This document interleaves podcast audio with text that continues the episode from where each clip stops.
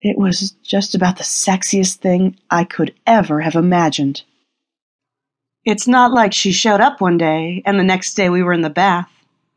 Lauretta had lived with us for almost seven months now. She was beautiful and free, and there was something about her that was freeing. So the fact that she had come into our house and we were taking care of her was really a well, I guess it was an excuse. There was something in her youth that really cleaned the cobwebs out of my imagination. I didn't understand the effect she had on me. Really, I could tell that my husband also found her very alluring. Oh, he was completely well behaved around her.